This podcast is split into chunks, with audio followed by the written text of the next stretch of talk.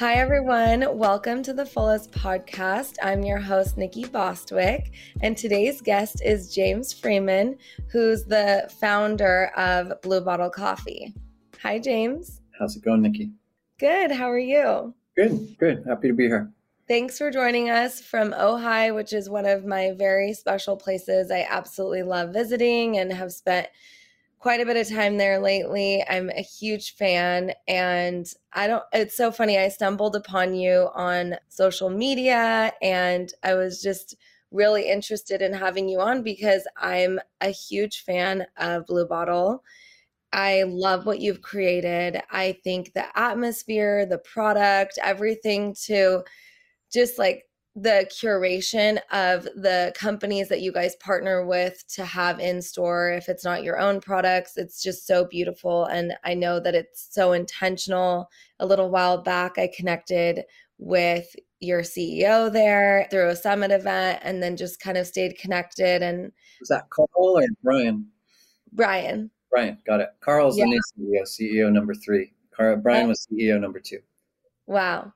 So yeah, the company's grown so much and I like I just said to you, we have a lot of founders on. Our platform is a wellness platform, but we believe that wellness is a part of every aspect of your life. It's not just food and movement, it's relationship, it's a your career, it's creating something that you want to bring to the world and entrepreneurship just really goes in nicely and we have a lot of people that are interested in starting their own business or just making some sort of impact in the world. And yeah i'm just curious like what your journey has been and what your story is. And i would love to start with just kind of your background and how you found yourself in the coffee business. Oh yeah. Well um gosh, in August, August 15, it will be the 20 year anniversary of Blue Bottle Coffee. So it's been a long, long road. Sometimes it's a slog, sometimes it's a sprint.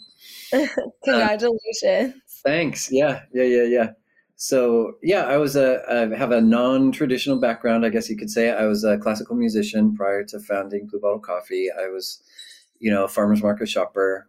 Was interested in you know where food came from and and San Francisco 20 years ago was a kind of a cradle of the farm to table move, movement as it's called. And I was interested in reading about those restaurants and participating in the food scene and the farmers markets. And and I also had a geeky little hobby of roasting coffee at home. And just the you know the thesis of the business was coffee is fresh food right? And and that was the this big this big compelling question, thought, impulse that I had was why can't I get a bag of coffee where there's a roast date on it?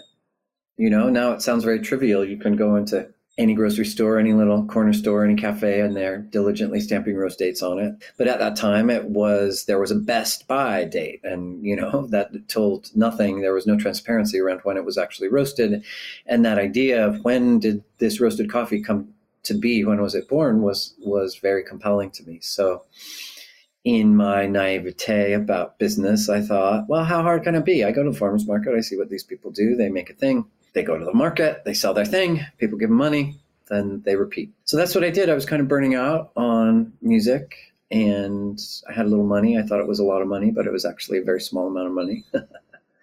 and started in very small space, roasting on a very small roaster, and the timing was very good. The message was very clear and compelling, not just to me, but to people at the markets. And then it just grew and grew and grew from there. So, were you, did you have kids at the time? Yeah, I have um, a son who's almost 19.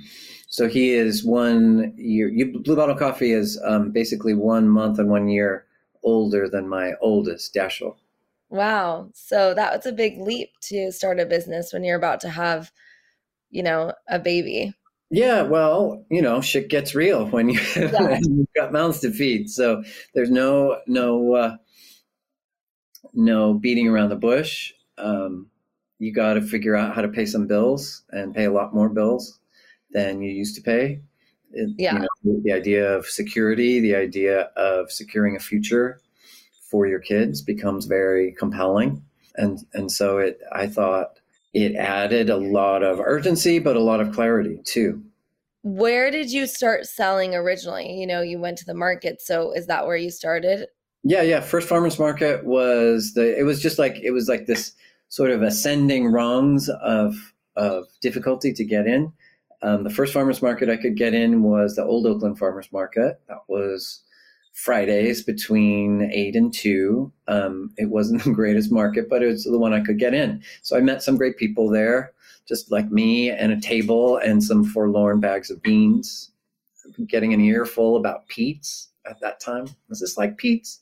Is this as dark as Pete's? I like Frank, Pete's French roast. Is it like that? no, no, no. Um, but I sold some.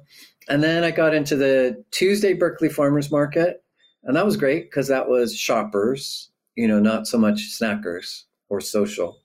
So that was a great market. And that led me to Saturday Berkeley. And that was very busy. And then by that time, I got an, an espresso cart. Um, and that was great being able, you know, because people will pay a few bucks for a cappuccino and try the coffee, whereas they might not be as amenable to paying 10 bucks for a bag of coffee. Yeah and then the, the biggest break about a year in, it seemed like forever, but it was only a year, um, was getting into the Saturday Ferry Plaza Farmers Market. And that was a, you know, a very important nexus of the food community. It was before, this was all before social media, thank God. Uh, yeah. So when journalists um, came in from out of town and wanted to know what was going on at the in the food scene, they would go to the farmers market. They had to experience it. They didn't need to check their phone. They had to actually go to a place and, and try something. So and that was huge for me. You know, just the amount of learning. I call that my MBA, right? And and and the the lines were crushing and hiring people and figuring out how to please people like all of that happened you, you know until five, 2005 2006 i opened a little cafe well a kiosk on a alleyway in san francisco in 2005 so basically from 2002 to 2005 it was all farmers markets. And wow. then then we added that little kiosk and that was odd and wonderful in its way. Very different experience from cafes in san francisco which i learned a lot from. Still open 315 Linden Street. Yeah. And then the first real seven, you know, like four walls and and a door kind of situation was 2008 in Mint Plaza. And at the time, you like what made you were you profitable really early on? Yeah, I mean, I didn't know about. I thought like I thought you had to be right, like because. If you're if you're paying your bills at your house, right? Unless you're putting stuff on credit cards, you have to have more money at the exactly. end of the month than you started with. So you were profitable right away, obviously, yeah, and yeah.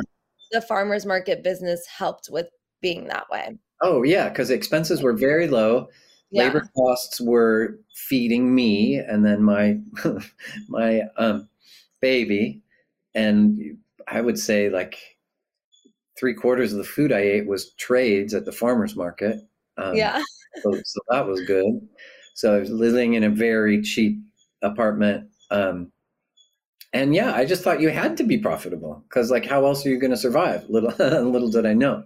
So yeah, from the very first, and then a lot of people wanted what I sold and I was selling out and selling a lot of drinks and that's a good problem to have too. So when your expenses are very low and then the demand becomes crushing, then the only then the only question mark is how hard can you push yourself to sell that to make that stuff and then sell that stuff. So how did you go from markets and then the like um cafe mm. to choosing strategy wise like instead of food service going like D2C and cafes? Well, yeah. Yeah, for for a while we did um wholesale, I guess you could call that. Um, yeah yeah, B2B, whatever. And wholesale was exciting at first, and it was a good revenue stream at first. You know, because early on, Chez Panisse served the coffee that I made, and that was exciting. I, I remember like going in for meetings with my son, like because I didn't have a name or anything. So he was three or four, and my strategy was like buy him a little Lego thing, and it'll take him thirty or forty-five minutes to to That's what I do. yeah, the- yeah, and then I can have my meeting. They were very always very sweet to yeah. at Chez Panisse. But um, you know, and then yeah, I would I would have you know accounts, cafes, restaurants get in touch, and at first it was exciting, and it was good revenue stream. But then it, you know I started hearing back like, oh, I got a coffee at this place that's serving your coffee, and it wasn't that good. And it's like, "Ugh, I don't like hearing that. Eh, You know, so it took me a few years, but I I realized that nobody loves your coffee or that thing you make more than you do. Yeah. So it took, when was it that we pulled the plug? Maybe 2013, 2014, Wow. that we pulled the plug on wholesale. And by that time, it was 25, 30% of our revenue. But it was just stupid. It was just stupid because people wouldn't pay their bills. People wouldn't Totally. trainings. It- you know, I just hated it. And and for a while, I don't know really know what, how it is now, but for a while, it was kind of the dirty little secret of the specialty coffee industry because these these companies that had such good reputations as sourcing and making good cafes. Um, maybe 75% of a lot of these companies' revenue actually came from wholesale. hmm So when like how how much can you really say you care about coffee when 75% of your revenue you don't you know you don't are you're not exercising that much control over. So that was liberating. Saying no is liberating and powerful. So saying no to wholesale was a, a very liberating step for me and the company. And at that time, were you, I mean, you said it was 25 mm-hmm. to 30%. Yeah. So at that point, where you, you were already online with the D2C business or? Um, the web store started early. Like I had this woman that cut my hair, had a boyfriend who like she, he can do your web store, he can do your website. It's like great. Um, we'll trade for coffee. And so we had a very crude web store. Let's see, starting in 2003, middle of 2003, 2004. Yeah, when you were at the farmer's market still. Yeah, and I would just like write out the shipping labels. Sorry, that's the ATV down at the bottom of the mm-hmm. ramp. Write out the shipping labels, and the there was a post office across the street from my first roastery. Wow. So I would just carry it across, and then I remember the first time, it's like I need a cart. I have to carry it across with a cart, and that's cool. And then I remember I need to make two trips hmm cool. And then it got kind of old. Like I need to make five trips. What's going on? So, but that's you know the problems of success are always better problems to have. Hi, everyone. Welcome again to the Fullest podcast. As you may or may not know, we've been sharing the benefits of saffron with our community for a little while now, and I want to offer 15% off our entire product line to our podcast listeners with code the fullest podcast at checkout online at thefullest.com. Growing up in a Persian family, I'd always felt the benefit of saffron in my life, but it wasn't until I stumbled on the research that it made me realize what powerful medicine it is.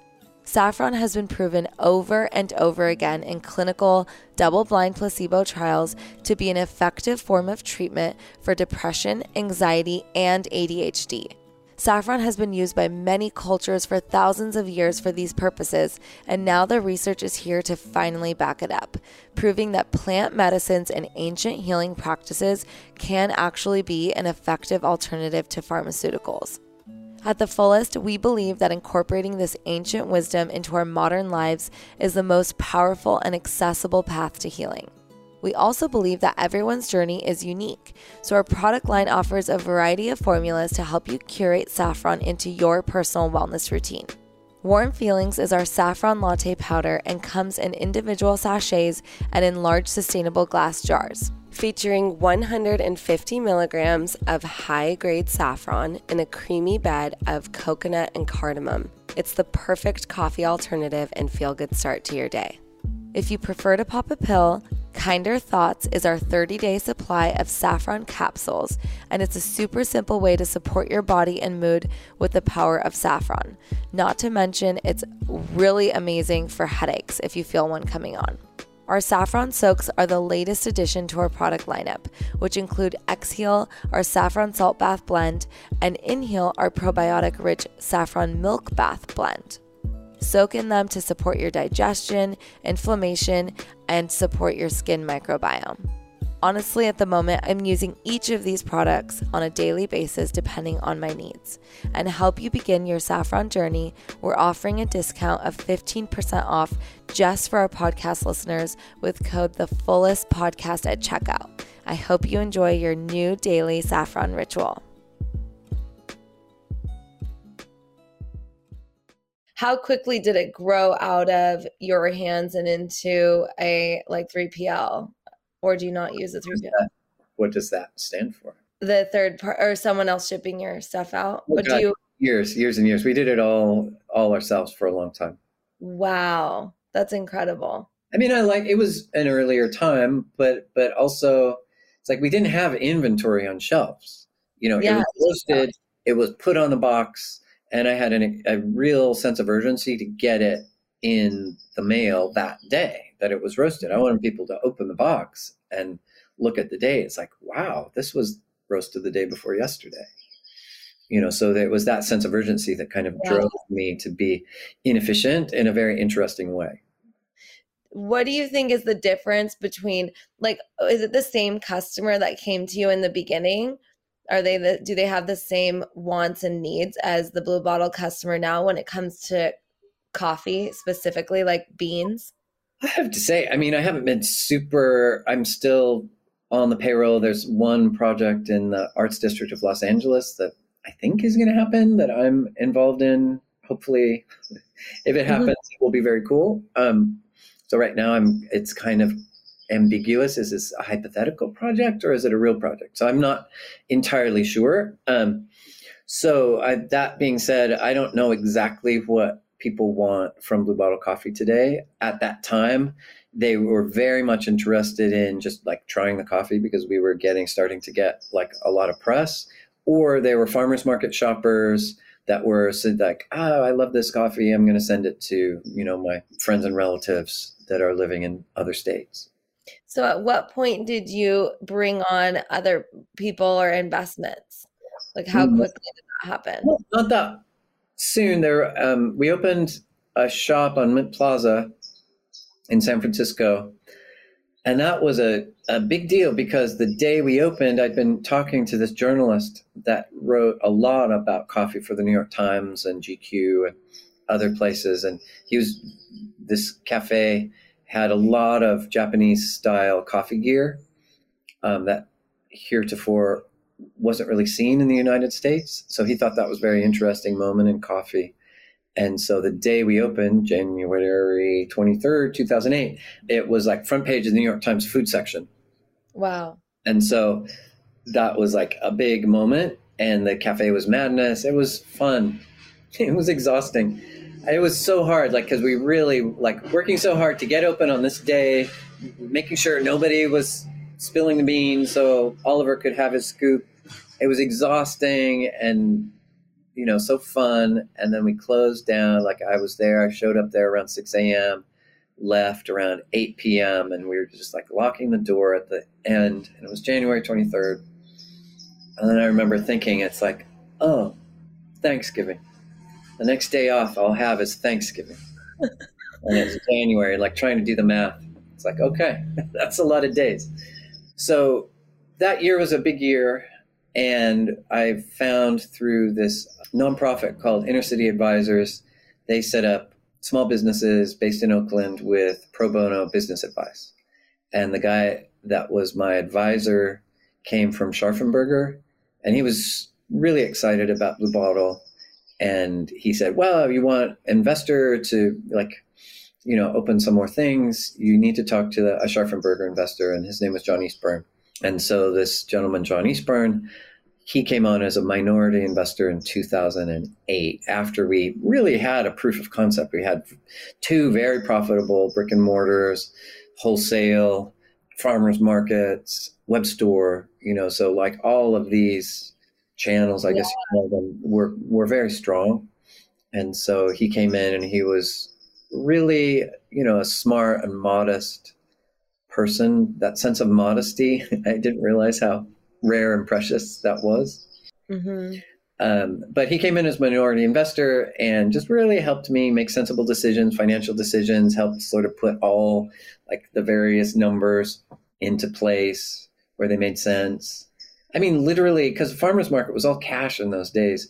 I would yeah. just like drag, like spend one night, like one evening, like stacking up stacks of 20s and then dash like dash like, i'm going to help you count and then push the stack of 20s over. It's like oh gotta start over and, and like take it to the bank and and if it was over $10000 which it was most of the time like i'd have to like fill out this forms like no i'm not a money launderer you know yeah. all of those things so um having some sense of of financial somebody I could trust to like get everything um, in order without going crazy about because I he introduced me to this woman, this wonderful woman Angie Farah, that was sort of semi-retired, but she liked helping companies, and she was like a CFO by the hour. So I didn't have mm-hmm. to hire somebody at a big salary. She would just come in a few hours a week, like get the accounts all in order. That's um, nice. And it was a very inexpensive way to get um, very transparent about the accounting. Mm-hmm. And so that was minority investment. And then 2012, Bryan Meehan came in with a group of that was like the glossy roster of internet celebrities that came in in 2012, and that's when I went from majority owner to minority owner there. Okay. And that's that's when a lot of the sort of the noteworthy investment and and a major major growth happened from 2012 to 2017.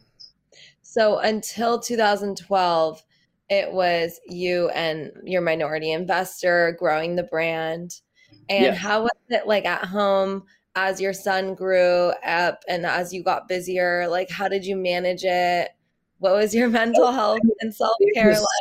It was precarious and, um, you know, pushed to the red line. I, you know, I, I, my first marriage blew up um, a year into starting Blue Bottle. Uh, so that was really untidy and draining. And you know, it was it was just like how much work could I do? How hard could I push myself?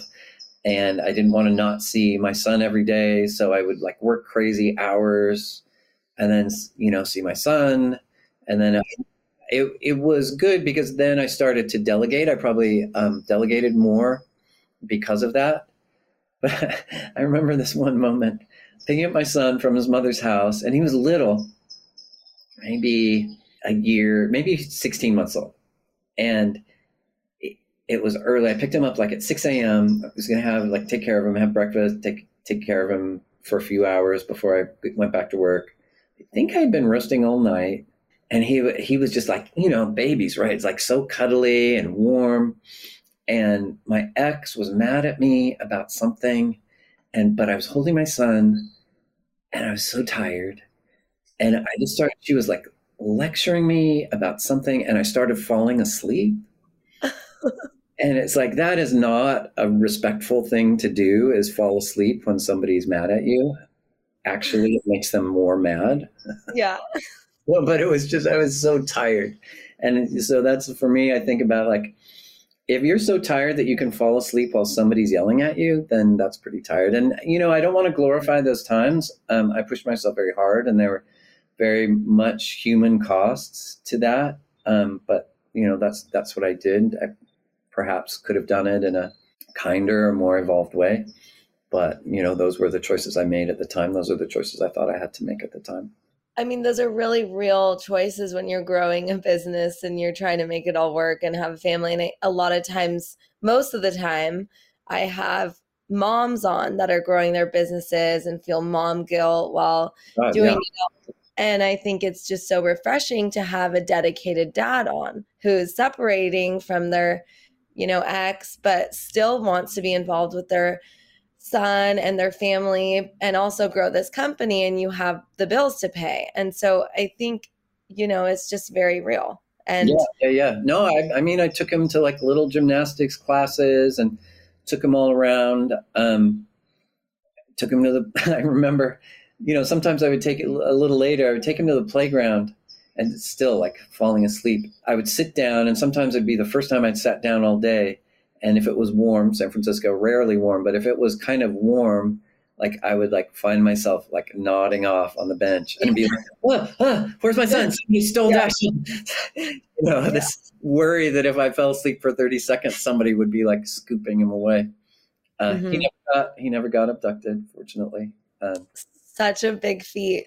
yeah, but but yeah, yeah, no, I, I mean, it, it, was very important for me to see him a lot and to be a, an important part of his life. I changed a lot of diapers. Um, we went on a lot of little trips to for work or for not to work. And then when things got a little bit easier, you know, he was a very adventurous kid. So he was like having sushi at high end sushi bars in New York at age seven and, and dining black truffle dinners at Del Posto at age 10. Um, you know, so we've got a lot of good memories from from when it was a little less exhausting and just more fun.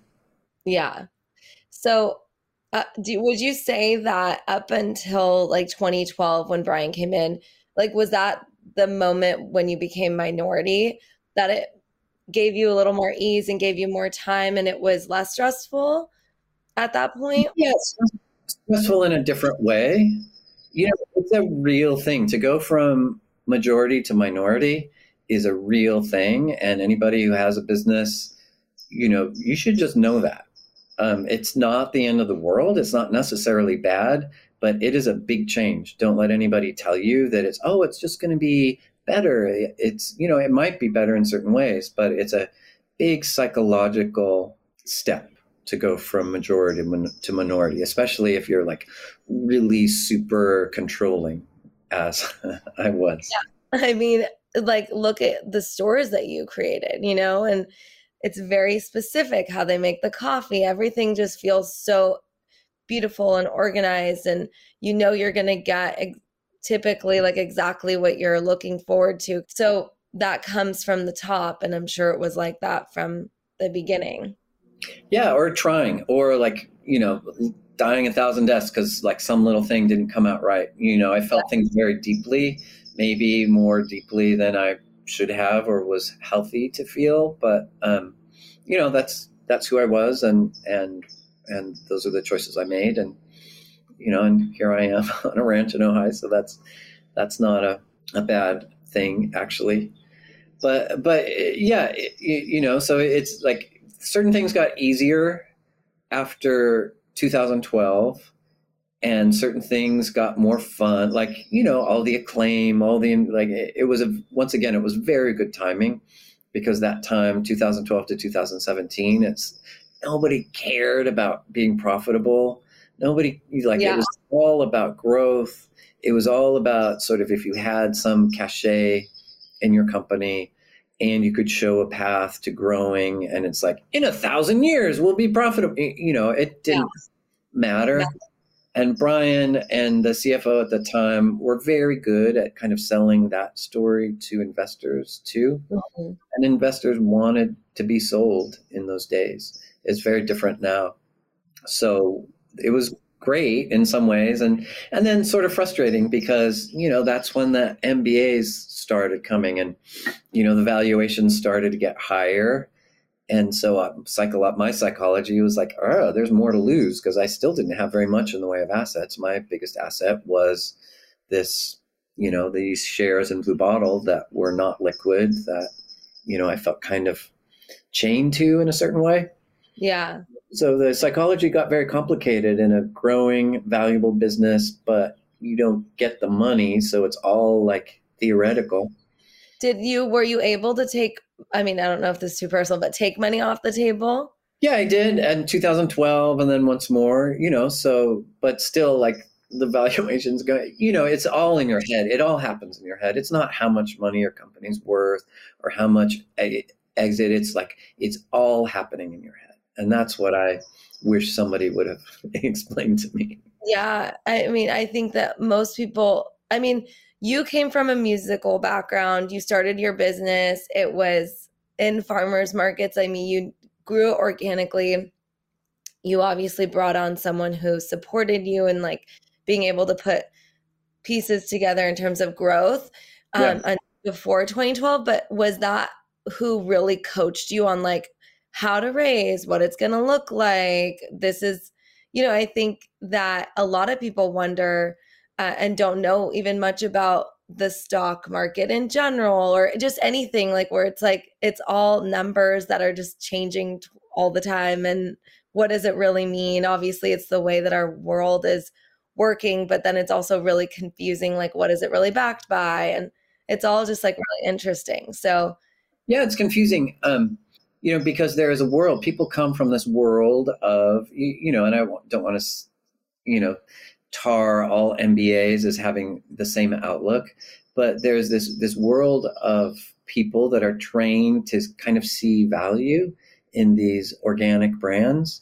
What they can't do is generally is create something that is deeply meaningful and resonant to people so they look for those things and then what creative founders can't really do is think about how to explain their business in a way that can fit on an excel spreadsheet or a pitch deck and so yeah. it's it's a, a you know we need each other but then you know what happens when when the creative founder feels a little bit left out of the loop of the raise or what happens when the vcs that have put so much money in feel like the resentment coming from the creative founder you, you know it, it's easy for things to to go in a, a way that doesn't feel good for yeah. for either party i mean right now i think being profitable is really, really important to attracting investors in a way that never was when I was in those days in Blue Bottle.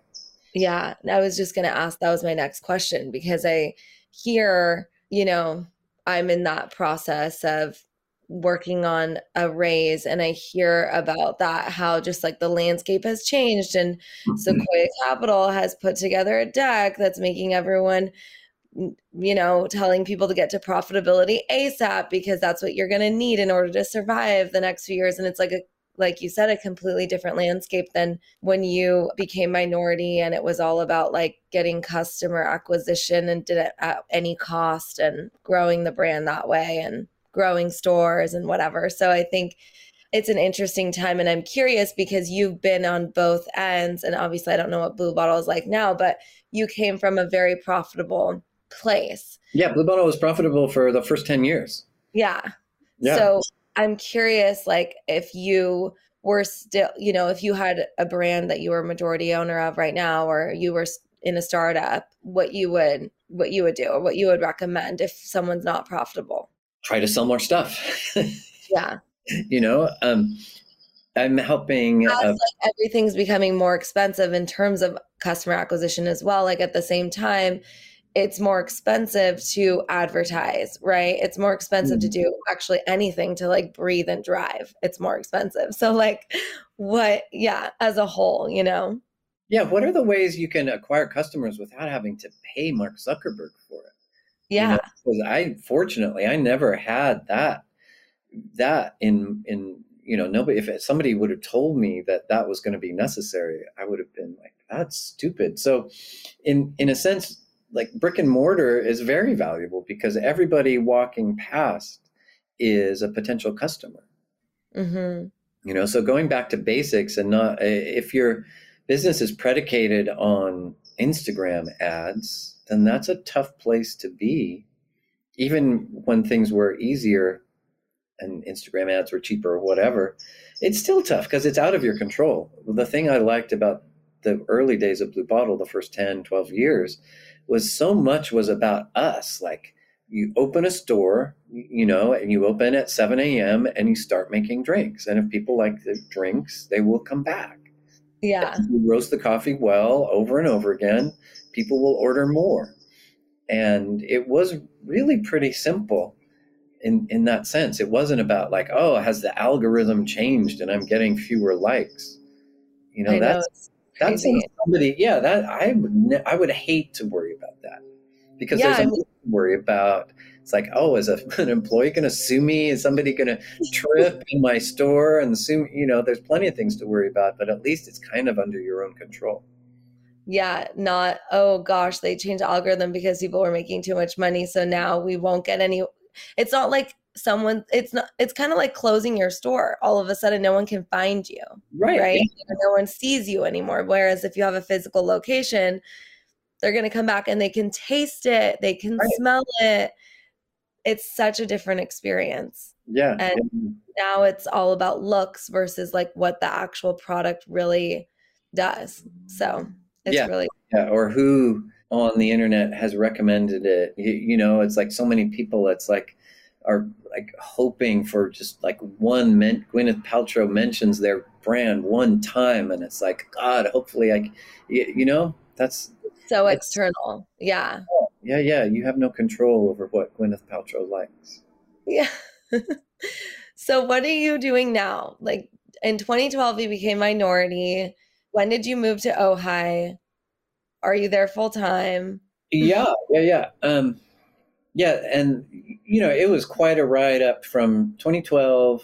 That I had always wanted to open in Japan. So in 2015, January of 2015, we opened in Tokyo, and that was huge, huge, huge, and just fun.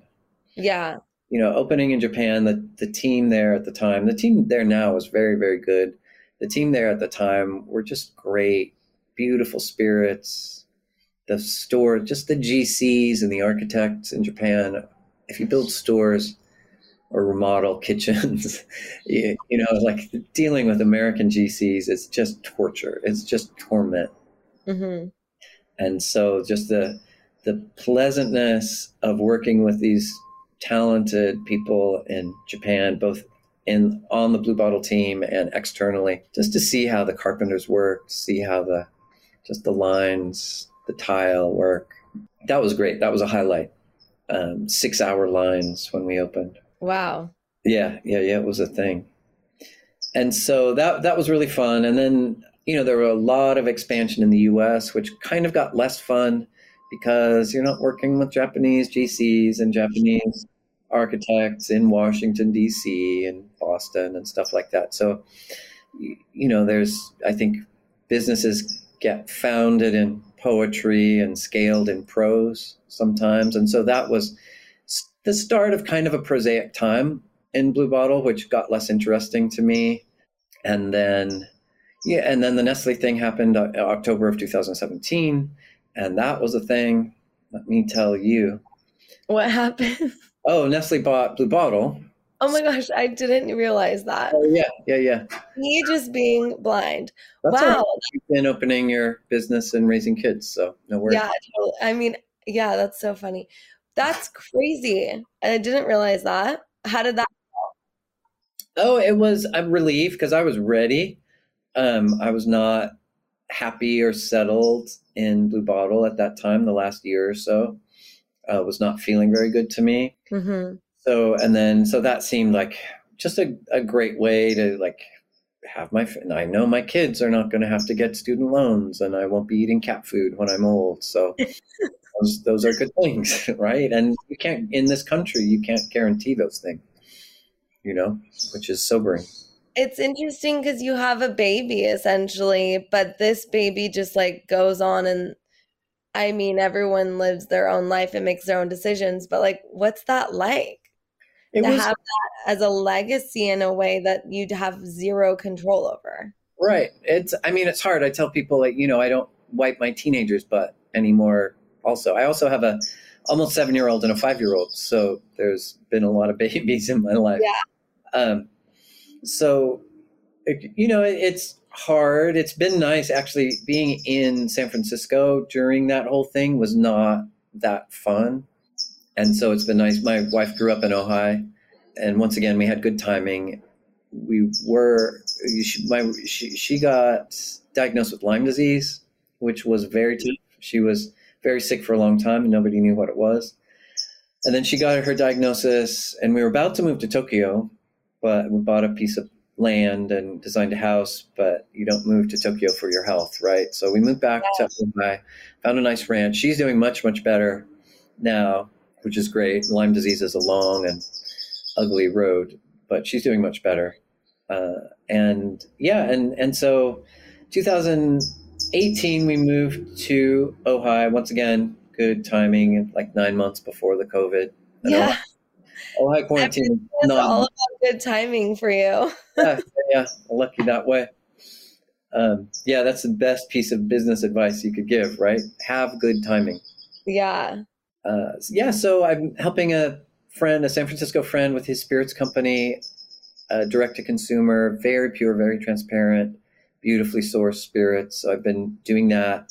Hopefully, this thing in Arts District with Blue Bottle will help will happen. That will be a cool little thing. And then um, doing a little consulting. That's awesome. Yeah. All from Ojai while raising your kids. Yeah, exactly. Exactly. That's wonderful. And that's like what day to day looks like. Is it more like, you know, every day you're kind of like working on the little projects and consulting or? Yeah, I, I'm starting in 2017. Well, I had this health issue around the time that Nestle bought the company. I wonder how that happened. Yeah. Um, that I was very resistant to seeing a connection at the time. Um, but I changed. I like started to lose my hearing, which really sucked, and Whoa. was getting word from the doctors that maybe it's not going to get better. And so I changed my diet quite radically, and I had started studying Muay Thai at that time, so I just sort of like doubled down Muay Thai, and then my hearing came back, um, and wow. along the way, like I lost a lot of weight because it, you know, it had been basically ten years of tasting menus. that was fun, but it adds up. Um, yeah. I couldn't walk past a patisserie. So having a reason to eat certain foods and not eat certain others was good, um, healthy. What do you eat just out of curiosity now? Well, well, also with Caitlin's Lyme disease, it also dictated a, like a very rigorous approach because, yeah. um, you know, it's all about inflammation. Lyme disease is all about inflammation. So it was a very strict, and we're still quite strict, although I can have my fun and she can have her fun every once in a while too. Um, so it's like basically no grains, very little eggs, plenty of meat, plenty of vegetables, no dairy, no sugar. Um, yeah. What am I leaving out? Uh, those are the big ones. Nuts. What about nuts? You can have nuts. Yeah, yeah, God, plenty of nuts. Um, yeah, so you know, it's a pretty healthy way to live, actually. So I don't, it didn't, you know, when there's a reason for it, when there's a compelling reason for it, it doesn't seem like a sacrifice. It seems like a gift that you figured out what to eat to make your body better. What right? about kids? Do they eat the same way? Yeah, well, my oldest, or not my oldest, the oldest girl, seven year old, she has Lyme also, probably got it in utero. So she wow. has to quite, be quite, we have to be quite rigorous with her diet still and when we do that it's you know otherwise she'll have brain inflammation and and so like quite it can be quite volatile vesuvian even her temperament um, so just learning about her body and what foods uh, are good for her body has been quite mm-hmm. and then the five year old he loves chocolate croissants and, and so the challenge yeah. is to sort of negotiate the difference between what um, he wants and what she wants Um, have you guys heard of bee venom therapy? Yeah, that's that's the thing that's made the biggest difference in my wife's health. That's awesome. Yeah, yeah, yeah. We had um, Holly Owens on the podcast a little while ago, and she it was really interesting because she um, has talked about her Lyme condition for a long time, but then she finished bee venom therapy, and then that was a whole experience too to just kind of like be attached to that being part of her life. And and then like not needing to do it anymore and so it's all just really interesting but i know a few people with limes and yeah yeah. That's been the biggest single thing she's worked with. Oh, what's her last name? Brooke? I forget her last name. Has this you know this very like you look at mold you look at trauma you look at sleep you like you have to hit it from every side and mm-hmm. if you prosperous and lucky and privileged enough to be able to afford all these healing modalities, then there's a good chance you can get to the other side. Does your daughter do it, or is it kind of too intense? Oh, she's too young. She's too young. Like yeah. a diet um, stuff works for her. And That's awesome. Yeah. Well, thanks so much, James, for joining us. I really appreciate you sharing about your journey, and it's so beautiful to see a dedicated dad and nice. um, just how much you love your family. I love that so much. That's good. Good, good. Yeah, yeah, it's important. Those are things I do not regret.